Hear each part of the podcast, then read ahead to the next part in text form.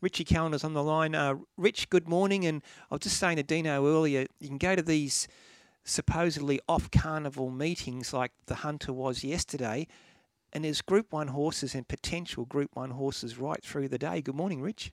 Yeah, good morning, Ray. Good morning, Bulldog. Yeah, they're not off season anymore. No, yeah, no such thing, is there?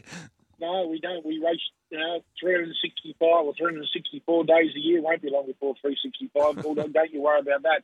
But yeah, and look, one of the biggest, you know, the cities in New South Wales is Newcastle, the whole Hunter region, and uh, yeah, it's not off season anymore. You put a million dollar race on. I know it's an old cliche, but you put it, you build it, they will come. Mm. Rich, should there be more standalone meetings like Newcastle and what we'll see at Kembla Grange next Saturday? Oh, look, Hawkesbury's been a success, of course, and, and with Gosford going that way. So, look, it, it, it all comes down to uh, economics um, and what what way what wagering. That's what drives our industry, Bulldog. So we're going to look at that. But obviously, on side of that, you've got the communities that you want to embrace into the industry. So that's something that Racing New South Wales are constantly looking at. And look, Scone was a great success. It's great to see that they've got their two-day carnival back. So it's all a matter of a, a perfect balance because mm. the wagering is better when you hold meetings at Randwick. We know that, but there's also a responsibility to everyone in the industry and the entire state. And you know, it's no doubt there's going to be more over more in time, Bulldog. Uh, and, and, it's something that it's great to see not just the community and the racing, but our customers, the punters that are embracing. Exactly, and there was a real buzz around Newcastle in the, the day or so leading up to the Hunter meeting, and I'm not sure what the crowd was yesterday um, Rich, but uh, certainly a great buzz around the track. And the race delivered. Valanas defeated in the Congo, Gravina third, Apache Chase fourth, couple of super runs behind him, at Arameo, Skylab in particular. It's a deep race, Rich. Actually, little it just had uh, it, it, it absolutely no luck. He got more mentions in the stewards report out of the Golden Eagle than rugby league mm. players do out on a night on the drink. So it was. you have to be like that. Found, he found plenty of trouble in the Golden Eagle. He got a piece of a ride yesterday, and it just goes to prove, you know, when you you bring all the form lines together, it's always the feature race form, which was the Golden Eagle form in the Congo yeah. that stood up in the harbour yeah, the class certainly showed.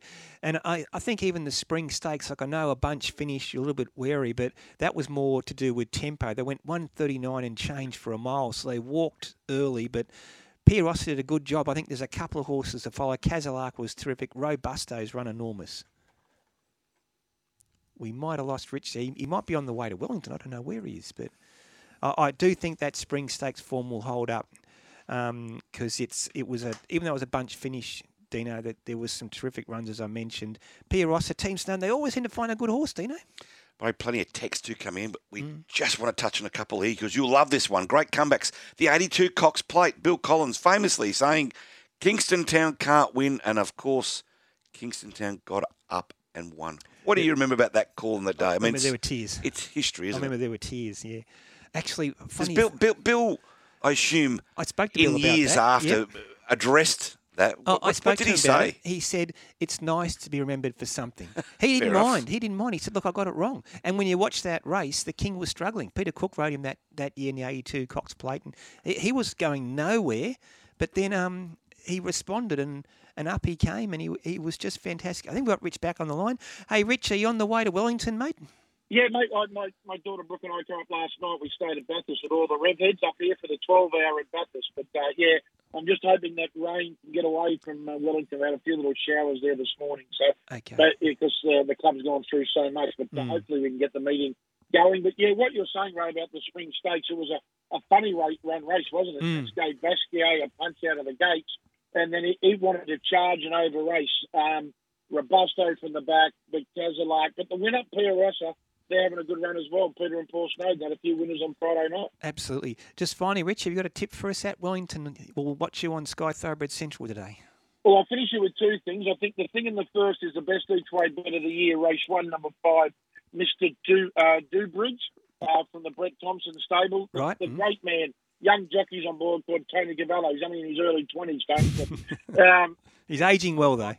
he's aging well. And upsets, I can tell you, Bulldog, many years ago, it would have been around 2010, you might be able to look it up. There was a promotion in a betting that you could get 20% bonus if you had a five leg all up in the one sport. It was the French Open tennis. And right at the death, I couldn't find a fifth leg. I threw in Rafa Nadal at a dollar oh one to get the bonus. And I reckon it was Robin Söderling at about a thousand to one. Oh, yeah. race upset Nadal. It might have been a quarter final, Yep. and I've never been filthier since. And that was the year that Roger finally won the French because Nadal got knocked out. Good one. Hey, Rich, drive carefully and we'll watch you this afternoon at Wellington.